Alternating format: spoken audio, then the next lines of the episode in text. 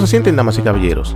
En el día de hoy, como cada vez que les traigo, hoy les presento qué aconteció en la historia. Un día. Como hoy. Hoy estamos a 17 de mayo de 2023 y esto aconteció en la historia. Un día como hoy. En 1875, el primer derby de Kentucky se lleva a cabo en Louisville, Kentucky. También, un día como hoy, en 1814, Dinamarca, Dinamarca cede Noruega a Suecia. También un día como hoy, en el 1630, el jesuita italiano Niccolo Succi ve por primera vez en la humanidad los cinturones en la superficie de Júpiter. Y también un día como hoy, en el, 1900, en el año 1900, nació Ayatollah Rouhani Khomeini, líder religioso iraní. Y todo esto aconteció en la historia, aunque usted no lo crea, un día como hoy. En el día de hoy vamos a hablar de lo que acontece en la República Dominicana y que me imagino que ya todo el mundo se ha enterado, pero yo no puedo quedarme detrás sin comentarlo tampoco. Eh, una de las personas en la República Dominicana de fama en Latinoamérica, en una programación que se llama Alofoque, uno de sus integrantes llamado Vincent Calmona, tiene un hijo de 18 años. Un hijo de 18 años que se ha estado criando debajo de la sombrilla de, la felicidad que produce el dinero. Porque para nadie es algo extraño de que Vincent Camona, una persona que es de barrio, salió de los más humildes sectores de la República Dominicana, ha progresado por sus propios medios pero conoce la hambruna y conoce la miseria en su primer grado, como él mismo lo, ha dicho. Él ha progresado y ha generado un imperio eh, monetario, tanto siendo compañero de Alofoque en su empresa, tanto él como en su propia empresa de canal de YouTube. Y él siempre ha dicho que eh, él le ha entregado a su hijo todo aquello que él no ha podido tener cuando tenía la misma edad que él. Y él de sus propias palabras lo dice, de que su hijo él le entrega dinero, le compra joyas, le compra ropa, porque él entiende que eh, de esa manera él puede facilitarle la felicidad a su hijo, la que él mismo no pudo tener cuando tenía esa edad. Y él mismo dice que eh, cuando el hijo quiere salir a discotecas o salir con los amigos, él se preocupa bastante por él, tanto así que él lo conduce al lugar en su propio vehículo y le paga las cuentas de gastos al hijo que consumen él y sus amigos, al igual que cuando el hijo ya quiere salir del lugar que está con sus amigos, el padre o lo espera la noche entera fuera esperando o sale de su hogar a buscarlo para recogerlo. O sea que trataba de protegerlo lo más posible porque entendemos que la vida social de hoy en día no es aquella de los años 90 o 80 en la, en la que nos criamos nosotros. Pero acontece algo. El hijo de Vincent Carmona, eh, la noche del sábado, sale con unos amigos. Están en un, en un pequeño bar de la ciudad de Santo Domingo. Y es implicado en el atraco y muerte de otro joven. Este acontecimiento fue explicado por él mismo en una transmisión de Alofoque en vivo y también la prensa nacional de la República Dominicana se ha hecho eco del acontecimiento. Lo que, lo que el audio que le voy a poner ahora a usted en siguiente es lo que él mismo dijo en la programación de Alofoque en la noche de ayer.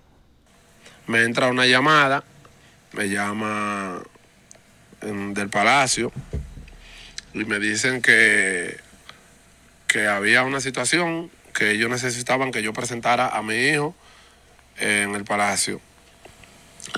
Eh, a mí me pareció una sorpresa, pero yo me puse a la disposición de ellos. Le pregunté si, si de alguna forma u otra yo podía saber si había una situación. Me dicen que no, que no, que no me podían decir, pero que lo presentara. Eh, yo le pregunté cuándo, me dijeron ahora. Era sábado, a mí me parecía muy raro un sábado a esa hora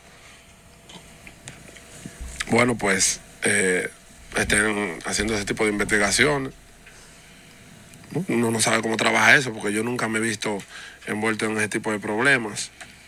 La cosa es que inmediatamente yo sé que hay algo, eh, llamo a mi hijo y le pregunto, ¿por qué me están llamando del palacio? Y mi hijo me dice, ah, eso es por el lío de que si yo quiero, no sé quién en tal sitio, no sé, me enredó. Ok, le hago la pregunta. ¿Tú tuviste algo que ver con eso? Me dijo, no, papi, no fui yo. Ahí habíamos un coro grandísimo y no fui yo. Ok, mira lo que tú vas a hacer. Ellos me llamaron que tú tienes que presentarte allá. Ponme a tu abuela. Mi mamá estaba quedándose en mi casa. Cada vez que yo salgo a viajar así dos o tres días, mi mamá se queda en mi casa. Y le dije que, que fuera con mami. Y le dije lo único que digo es que le dije, di la verdad. Sea lo que sea que haya sucedido, di la verdad. Y él se fue con mi mamá. Gracias a Dios mi mamá es una mujer igual que yo, muy optimista, positiva.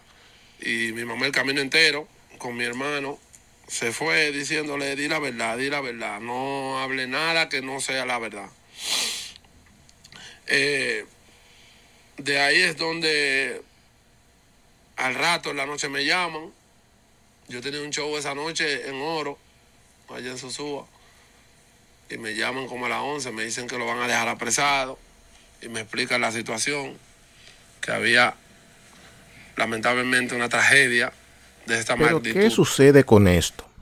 ¿Qué sucede con esto? Él no tiene la culpa. El, y eh, Vincent Carmona padre. Pero los padres no podemos suplirle a los hijos todas sus necesidades. El hijo tiene que entender que las cosas para tenerlas hay que ganárselas. Yo entiendo por igual que cuando tú tienes una juventud o una niñez, te faltan cosas debido a que tus padres no pueden dártela. Y tú creces con carencias. Pero eh, a veces cuando uno madura, uno tiene que aprender a interpretar las cosas de la vida y verse el espejo de uno mismo cuando uno era joven. Entender las cosas que uno pensaba cuando uno era joven. Y cómo era el entorno cuando uno vivía cuando era joven. ¿Y por qué digo esto? Porque eh, puede ser de que el hijo de Vincent Carmona, el, do el doctor, puede ser que no esté implicado en este lío. Pero por eh, darle todo a su hijo, el hijo podía haberse sentido de que estaba en el tope de la montaña, en el estrellato. Y cuando tú estás en el estrellato, sin haberlo sudado, es eh, muy complicado. Mi abuelo decía a, mis, a, mi tío y a mi papá, mi abuelo decía, a lo que nada nos costó, hagámosle fiesta.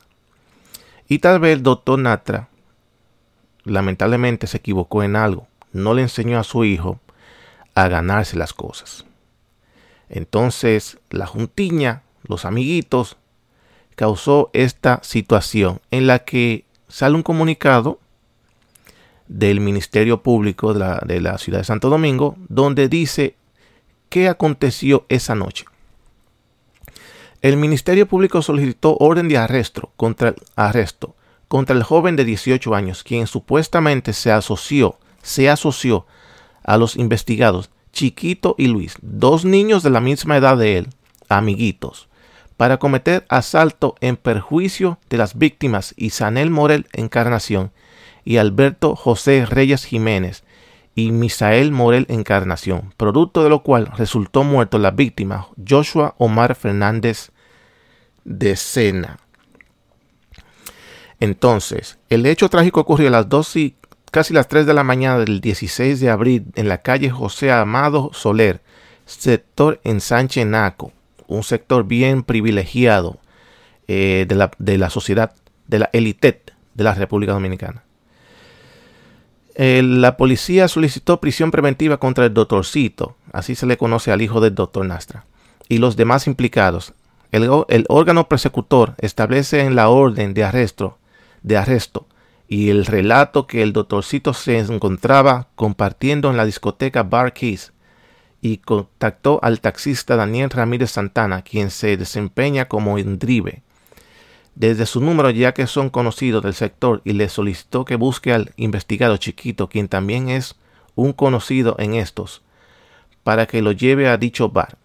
Una vez el taxista lo recoge, el investigado chiquito, este le informa que busquen al también investigado Luis, por lo que el taxista Daniel Ramírez Santana los recoge, dejando a ambos investigados en el bar Kiss en compañía del doctorcito. O sea que el doctorcito llama un taxi, manda a recoger a sus amiguitos para que se lo traigan a la discoteca donde él se encuentra. Entonces, ¿qué sucede? Para hacerlo más corto el cuento, lo que sucede es lo siguiente. Al irse ellos de la discoteca y salen otra vez con el mismo taxista, porque parece que el taxista es conocido por el doctorcito, un, taxista de confianza. Cuando se están retirando del lugar y ya empieza el vehículo a correr, los dos jóvenes, Chiquito y Luis, le dicen al taxista, al taxista, detente. Y se bajan del taxi, el doctorcito se queda dentro del taxi y ellos se bajan y encañonan a tres personas. Tenían armas de fuego, Luisito y Chiquito. Tenían armas de fuego, se desmontan del vehículo y encañonan a tres jóvenes fuera de la discoteca y le dicen que esto es un asalto. En la repulca del asalto hay más personas saliendo también de la discoteca y empiezan a, gritar, hay un atraco, hay un asalto. Y se empiezan a aglomerar personas. En la trifulca del atraco, eh, lo que son Chiquito y Luis disparan, supuestamente al aire o no al aire, disparan, y lamentablemente se le pega una bala a un jovencito que estaba saliendo de la discoteca. Y el jovencito muere momentos después en el hospital. Entonces, vuelven los jovencitos, se montan en el taxi y el taxi, estando chiquito, Luis y el doctorcito dentro del vehículo, se van y son repartidos en sus lugares de vivienda. El taxista se va y los tres jovencitos se quedan en su casa como si nada pasado. Es ahí donde el asunto se complica. Porque si el doctorcito no sabía de eso, si el doctorcito no tenía nada que ver con eso y está viendo una trifulca y sabe que están diciendo que es un atraco y está mirando por las ventanas del auto que tienen armas de fuego, está mirando que disparan y tal vez escuchó que le dieron un tiro a alguien, lo más lo más normal hubiese sido es que se hubiese bajado del vehículo y se desaparta de esa situación. Pero no, él se queda en el auto, sus amiguitos se montan y son repartidos por el taxista a sus respectivas viviendas. Entonces ahí donde la policía dice, no, espérate, a ti te vamos a investigar porque tú parece que estabas implicado, porque si no hubieses estado implicado, tú te bajas del auto al momento de ver el hecho. Pero no se hizo. Entonces esto pica y se extiende. Esto va a seguir picando y rodando. Fácilmente, el doctorcito por lo menos va a hacer tres o cuatro meses en lo que se investiga va a conocer lo que es la fría celda de la prisión de la República Dominicana. Y todo esto es porque usted no puede darle todo a su hijo. Al hijo usted tiene que enseñar lo que la cosa hay que ganársela. En vez de usted pagarle todo a su hijo, tiene que enseñarlo a que trabaje para que se lo gane. Así lo hacen los padres inteligentes, aunque tenga el dinero para dárselo tiene que enseñar a su hijo que nada en la vida es gratis.